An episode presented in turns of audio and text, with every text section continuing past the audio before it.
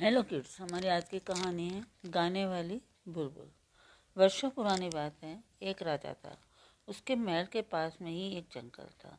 इस जंगल में रहने वाली एक बुलबुल बहुत ही मीठी आवाज़ में गाती थी।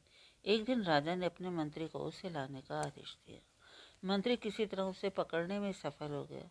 एक पिंजरे में बंद करके राजा के सामने बुलबुल को लाया गया। पर कैद हो जाने के कारण बुलबुल उदास हो गई।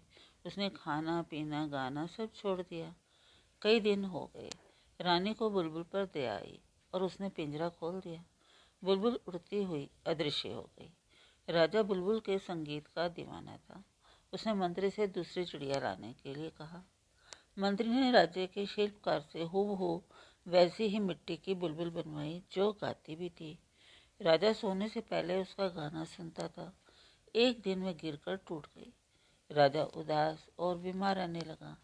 एक दिन रानी की कृपा का प्रतिदान देने वही बुलबुल आई और खिड़की पर बैठकर गाने लगी।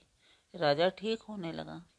अब प्रतिदिन रात को बुलबुल आती, गाना गाती और राजा को सुलाकर चली जाया करती थी। Thank you